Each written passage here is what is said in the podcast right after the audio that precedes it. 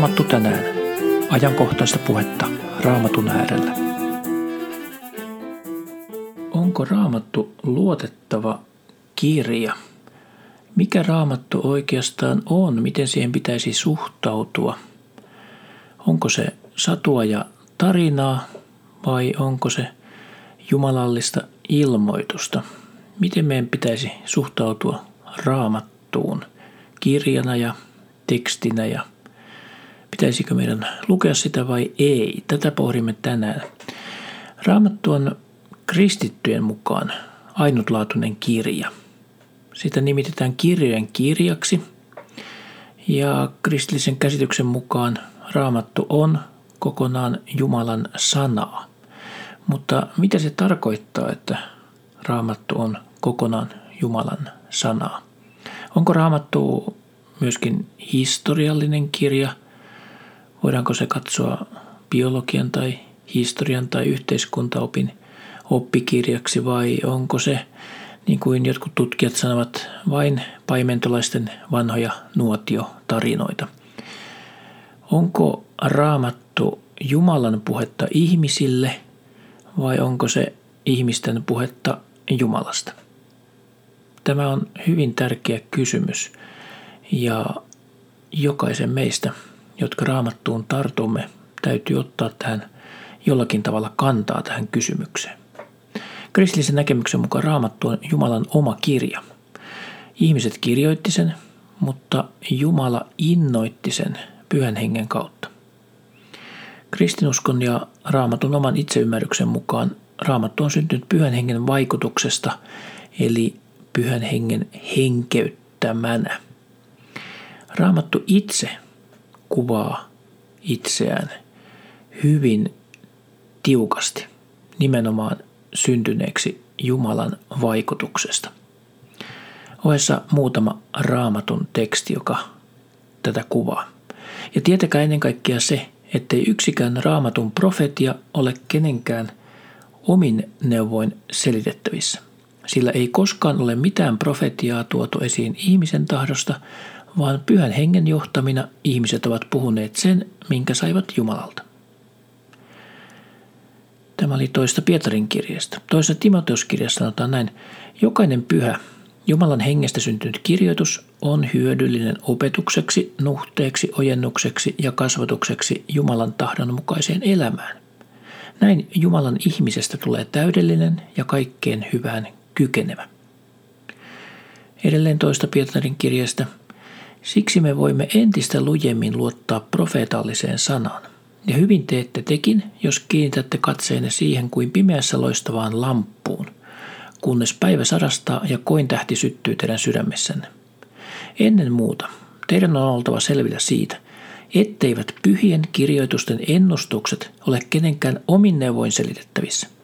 Yksikään profeetallinen sana ei ole tullut julki ihmisten tahdosta, vaan ihmiset ovat puhuneet pyhän hengen johtamina sen, minkä ovat Jumalalta saaneet. Edelleen Johanneksen evankeliumissa Jeesus itse sanoi näin. Hän rukoili ja sanoi, pyhitä heidät totuudellasi, sinun sanasi on totuus. Edelleen psalmeissa monessakin kohtaa, mutta erityisesti psalmissa 119 sanotaan muun muassa näin, Sinun käskysi ovat oikeat ja sinun sanasi on lamppu, joka valaisee askeleeni, se on valo minun matkallani ja kun sinun sanasi avautuu, se valaisee. Tyhmäkin saa siitä ymmärrystä. Edelleen ilmestyskirjassa, raamatun viimeisessä kirjassa sanotaan jopa näin varoittavat sanat. Jokaiselle, joka kuulee tämän kirjan ennussanat, minä vakuutan. Jos joku panee niihin – jotakin lisää. Panee Jumala hänen kärsittävikseen ne vitsaukset, joista tässä kirjassa on kerrottu. Jos joku ottaa pois jotakin tämän ennustusten kirjan sanoista, ottaa Jumala pois hänen osallisuutensa elämän puuhun ja pyhään kaupunkiin, joista tässä kirjassa on kerrottu. Eli se, että me puhumme raamatusta pyhän hengen innoittamana Jumalan sanana ja Jumalan puheena ihmisille, niin se ei ole mikään myöhäsyntyinen raamatun ulkopuolinen teologinen käsite, vaan se on mainittu ja edellytetty raamatussa itsessään. Eli raamattu itse todistaa itsestään, että tämä teksti on jumalallista alkuperää. Se on toisaalta myöskin inhimillistä sanaa. Raamatussa kaikki on alkuperältään jumalallista, mutta ihmisten yksilöllisyys, sillä ihmisethän ovat kirjoittaneet raamatun, on painunut leimansa raamatun kirjoihin. Uskonpuhdistuksen aikana tämä käsitys raamatusta nousi hyvin keskeiseksi. Syntyi niin sanottu raamattu periaate, joka muotoiltiin näin. Raamattu on kristityn uskon ja elämän ylin ohje. Eli tämä latinan kielellä sanottuna sola scriptura, yksin raamattu, on kristitylle uskon ja elämän ylin ohje. Eli tämä raamattu ja tämä innoitettu sana on hyvin tärkeä käsite kristinuskossa ja myöskin juutalaisuudessa. Sanotaanhan jo raamatun alkulehdilläkin, että Jumala on luonut kaiken nimenomaan sanallaan. Ja toisaalta Jeesus itse myöskin sanoi, taivas ja maa katoavat, mutta minun sanani eivät koskaan katoa. Matteuksen evankeliumissa luvussa 24. Samoin myös apostoli Pietari todistaa näin, sillä ihminen on kuin ruoho, ihmisen kauneus kuin kedon kukka. Ruoho kuivuu, kukka lakastuu, mutta Herran sana pysyy iäti. Eli meidän ihmisten tahdosta tai toimistamme riippumatta Jumalan oma sana pysyy ajasta aikaan.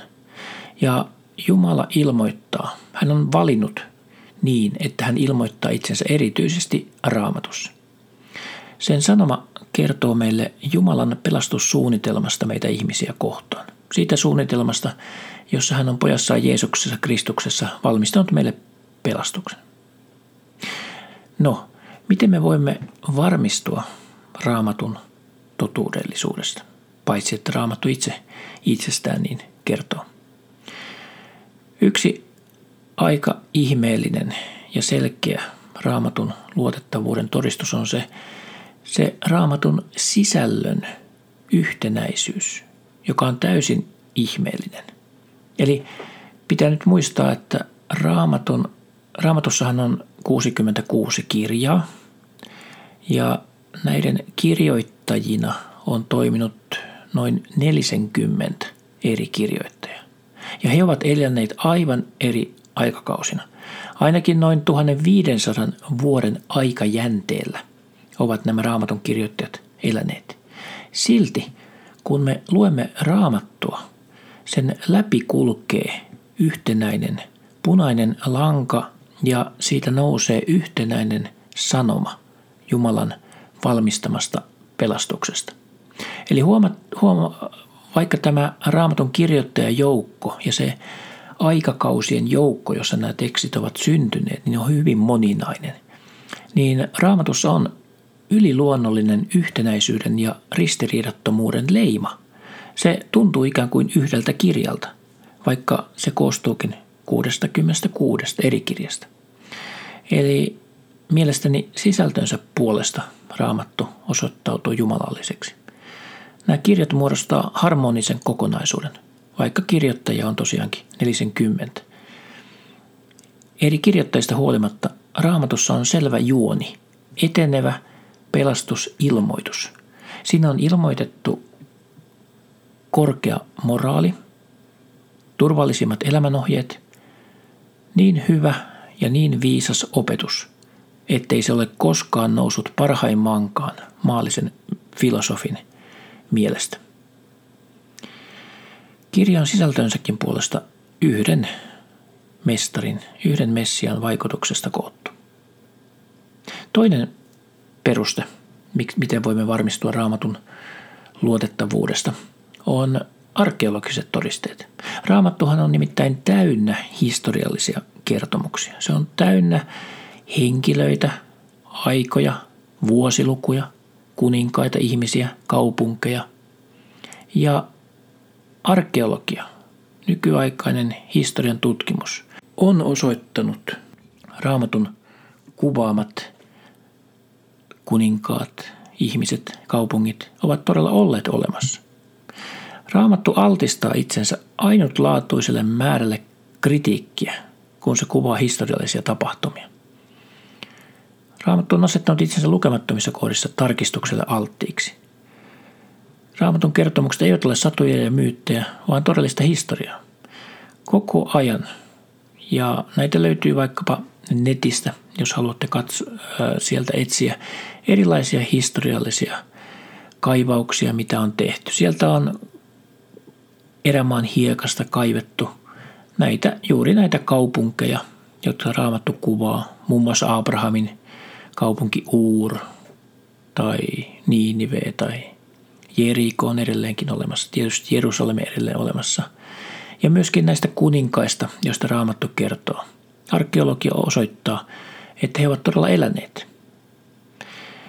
Eli aina vaan lisää ja lisää varmentuu näitä arkeologisia todisteita siitä, että raamatun kirjoitukset ovat ihan oikea historian kirjoitusta. Tietenkään kaikkia arkeologisia todisteita ei vieläkään ole kaivettu esiin. Mutta kaikki mitä on olemassa, kaikki se todistusaineisto mitä on olemassa, niin se todistaa raamatun luotettavuuden puolesta. Ei ole löytynyt mitään sellaista arkeologista todistusta, joka, joka osoittaisi, että raamattu olisi väärässä. Päinvastoin. Kolmas todiste raamatun totuudellisuudesta löytyy mielestäni siitä, että raamatussa on paljon ennustuksia. Ja valtaosa näistä raamatussa olevista ennustuksista on jo toteutunut. Vanhan testamentin profeetat ennusti oman aikansa ja seuraavien vuosisatojen tapahtumia hämmästyttävällä tarkkuudella. Tästä ovat esimerkkinä Israelin kansan vaiheet, eli profeettakirjoissa, ja pakanavaltojen historia vaikkapa, eh, miten se kuvataan Danielin kirjassa. Myös Uuden testamentin ennustukset ovat osa toteutunut ja osa vielä odottaa toteutumista. Me näemme tälläkin hetkellä, tänäkin päivänä, monien raamatun ennustusten toteutuvan silmiemme edessä, jotka koskevat muun muassa Israelia ja nykyistä maailman aikaa. Siksi me tiedämme, että loputkin tulevat vielä toteutumaan. On arvioitu, että ainakin noin 70 prosenttia, ehkä jopa 80 prosenttia raamatun kaikista ennustuksista on jo toteutunut. Osa vielä toteut- odottaa toteutumista, niin kuin vaikka profetiat Messian tuhatvuotisesta valtakunnasta tai lopun aikojen viimeisistä vaiheista. Eli nämä raamatun profetiat sinetöi kirjan jumalalliseksi ilmoitukseksi. Vanhan testamentin kirjoitusten punaisella lankana on lupaus Messiasta, Kristuksesta. Ja Uusi testamentti nimenomaan kertoo siitä, miten nämä vanhassa testamentissa Jumalan antamat lupaukset täyttyy Jeesuksessa. Eli Jeesuksen Messian osalta profetiat on toteutuneet. Ja jos me katsotaan vaikka tosiaankin Israelin kansa, niin juutalainen kansahan on edelleen olemassa ja palannut luvattuun maan. Edelleenkin Israelin kansa on olemassa. Jeesus toteutti profetioita. Sitten tärkeä peruste raamatun luotettavuudelle löytyy nähdäkseni siitä kristittyjen kokemuksesta. Siitä, miten raamatun luo sana, jota luetaan ja kuunnellaan, mitenkä se raamatun sana vaikuttaa ihmisten sydämissä. Niin, että ihmiset kääntyvät kristityiksi ja alkavat elää täysin erilaista elämää kuin aikaisemmin. Kristitylle jo sinänsä riittäisi Jeesuksen ilmoitus raamatun tyhjin raukeamattomuudesta, mutta Jeesus kuitenkin kehotti kokeilemaan hänen oppiansa käytännössä. Lukekaa vaikka Johanneksen evankeliumin luku 7 ja 17. Siinähän Jeesus sanoo näin, että minun oppini ei ole minun, vaan hänen, joka on minut lähettänyt. Jos joku tahtoo tehdä hänen tahtonsa, tulee hän tuntemaan, onko tämä oppi Jumalasta vai puhunko minä omiani. Kun on toteltu jo raamatun ohjeita raamatullisella tavalla, kokemus ja hedelmät ovat sitten myöskin raamatun ilmoituksen mukaisia. Raamatun sana on koeteltu satojen miljoonien ihmisten elämässä. Joten raamattu ennen kaikkea on tarkoitettu uskon ja elämän oppikirjaksi. Johannes kirjoittaa evankelimissaan, tämä on kirjoitettu siksi, että te uskoisitte Jeesuksen olevan Kristus, Jumalan poika, ja että teillä kun uskotte, olisi elämä hänen nimensä tähden. Kristittyjen kokemus kertoo raamatun elämää muuttavasta voimasta. Raamatun sana tekee meissä työtään. Se tunkeutuu meidän sielun elämämme jokaiseen sopukkaan, kun luemme sitä ahkerasti. Sadattuhan, ehkä miljoonat ihmiset ovat puolustaneet raamatun sana, olleet valmiita kuolemaan jopa raamatun tähden. Niin tärkeäksi he ovat nähneet raamatun, koska he ovat omassa elämässään kokeneet raamatun sanan muuttavan ja ihmeellisen voiman. Joten ikään kuin sinetiksi vielä tuo kristittyjen oma kokemus raamatun merkityksestä osoittaa sen, että raamattu ei ole mikä tahansa kirja, vaan se on Jumalan ilmoitusta meille. Jos me katsotaan vielä tarkemmin raamatun ja vaikkapa nyt Uuden testamentin sisältöä, niin sieltäkin me voimme luetella suuren joukon erilaisia syitä, jotka viittaa siihen, että nämä kirjoitukset ovat luotettavia.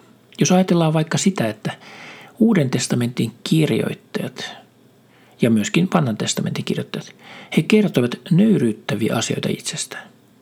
Esimerkiksi apostolit ja evankeliumin kirjoittajat kertoivat siitä, miten opetuslapset olivat kovapäisiä, eivät usein ymmärtäneet, mitä Jeesus sanoi. He olivat kovasydämisiä. He myönsivät, että Jeesus oli paljon heitä ojentanut. Jeesus esimerkiksi kutsuu Pietaria saatanaksi. Mikäli Uuden testamentin teksti olisi jotenkin vääristelty tai tarkoitushakuisesti kirjoitettu, ja Pietarihan oli opetuslasten joukon johtaja, niin tällaisia mainintoja ei varmasti sinne olisi jätetty jäljelle. Siellä myös kerrotaan, miten opetuslapset olivat pelkureita. Esimerkiksi kaikki opetuslapset, paitsi yksi, piiloutuivat Jeesuksen mennessä ristille ja kun hänet vangittiin. Opetuslapsista kerrotaan, että he olivat epäilijöitä. Jeesus kertoi useasti nousevansa kuolleista, mutta opetuslapset epäilivät kuullessaan, kun Jeesus ennen ristin kuolemansa puhui ylösnousemuksesta. Opetuslapset olivat kerta kaikkiaan epäuskoisia, pelkureita, kovasydämisiä. Ja tämä myönnetään raamatussa täysin avoimesti ja rehellisesti. Uudessa testamentissa kerrotaan myöskin Jeesuksen monista opetuksista ja sanonnoista, jotka olivat aika ongelmallisia. Esimerkiksi Jeesuksen äiti ja hänen veljensä ajattelivat Jeesuksen olevan poissa tolaltaan. Esimerkiksi näin kerrotaan Markuksen kolmannessa luvussa – ja ylipäätään se, että Jeesus ristiin naulittiin ja se kerrotaan meille evankeliumissa. Se oli hyvin häpeällinen tapa kuolla. Ja evankeliumiin on jätetty Jeesuksen hyvin vaikeita sanontoja. Jos luetaan vaikka Matteuksen evankeliumin lukuja 5, 6 tai 7, siellä on Jeesuksen opetuksia, jotka on aika vaikeita tulkita ja aika vaikeita ymmärtää. Ja Kuitenkin Uuden testamentin kirjoittajat ne eritteli hyvin selvästi Jeesuksen sanat omista sanoista, joten siellä ei mene sekaisin, mitä Jeesus sanoi ja mitä vaikkapa Pietari sanoi. Kirjoittajat jättivät myöskin evankeliumin kohtia ylösnousemuksesta, joita he eivät olisi itse keksineet. Muun muassa se, että Jeesus haudattiin Joosef Arimatilaisen, siis hänen tuominneen tuomarijoukon Sanhedrinin jäsenen hautaan. Uudessa testamentissa kerrotaan, miten naiset olivat ensimmäisiä ylösnousemuksen todistajia. Se ei kuulunut tuon aikakauden kulttuuriin, että naisia olisi pidetty vakavasti otettavina todistajina. Kuitenkin Uusi testamentti nimenomaan todistaa naisten keskeisestä asemasta opetuslasten joukossa ja ylösnousemuksen todistajien joukossa. Siellä kerrotaan pappien kääntymisistä – Nämähän olisi vastapuolen helppo tarkistaa ja osoittaa vääräksi. Ja sillä kerrotaan myöskin, miten juutalaiset yrittivät selittää asioita toisella tavalla. Eli nämä Uuden testamentin ja Vanhan testamentin tekstit kertoo historiallisista henkilöistä. Ja niistä kymmeniä, ainakin yli 30, on historiallisesti varmennettu muista lähteistä kuin raamatun lähteistä joten olisi ollut hyvin vaikeaa väärentää asioita kertomalla totta vain niistä henkilöistä, joista me löydämme varmisteet. Ja jos ajatellaan vaikka evankeliumeita, niissä on eri näkökulmia, ikään kuin eroavia yksityiskohtia. Sekin kertoo siitä, että, että tekstillä on jumalallinen innoitus, eikä se ole tarkoitushakuisesti, suunnitelmallisesti laitettu johonkin tiettyyn muotoon. Kirjoittajat haastaa lukijansa tarkastamaan tietoja jopa ihmeistä.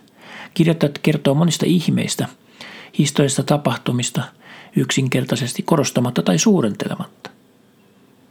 Ja nämä kirjoittajat hylkäsi uskomuksensa ja vanhat tapansa, vastaanottivat uusia, eivätkä kieltäneet todistustaan ja uskoaan Jeesukseen vainoissa ja vaikkapa kuoleman edessä, kun heitä kirjoitettiin, vangittiin, surmattiin, vaikkapa erilaisissa teloitustilanteissa. Joten meillä on erittäin paljon hyviä syitä uskoa ja luottaa raamatun sanaan. Apostoli Pietari vertasi profeetallista sanaa pimeässä loistavaan lamppuun, joka valaisee meidän tiemme ja näyttää suunnan. Toisessa Pietarin kirjassa hän sanotaan, että sitä lujempi on meillä nyt profeetallinen sana, ja te teette hyvin, jos otatte siitä vaarin, niin kuin pimeässä paikassa loistavasta lampusta, kunnes päivä valkenee ja koin tähti koittaa teidän sydämissänne. Joten annetaan mekin raamatun sanan valaista meitä ja valaista tätä pimeää maailman aikaa ja valaista sitä kaitaa polkua, joka on meidän edessämme. Sanan äärelle on hyvä pysähtyä. Siihen kehotti myös Paavali kolossalaiskirjeessä. Antakaa Kristuksen sanan asua runsaana keskuudessanne. Opettakaa ja neuvokaa toisianne kaikella viisaudella ja laulakaa kiitollisin mielin Jumalalle psalmeja, ylistysvirsiä ja hengellisiä laus, lauluja. Kolossalaiskirje luku 3.16. Eli annetaan Jumalan pyhän hengen ja raamatun sanan asua meidän sydämessämme. Luetaan raamattua, pohdiskellaan sitä, annetaan sen muuttaa meidän elämäämme, todellisuuttamme, tekojamme, sanojamme, ajatuksiamme. Annetaan sen valaista tänäänkin meidän askeleemme. Siunosta päivääsi.